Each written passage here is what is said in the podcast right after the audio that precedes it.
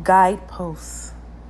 When you ask God to show you the path, He lights key guideposts. You have to connect the dots along the way. Oftentimes, we go to the Creator in prayer, asking the Creator to tell us what to do in our next steps. And we sometimes want a playbook, a step by step action plan. But I'm here to let you know that God is going to light only the key guideposts, but you have to connect the dots along the way.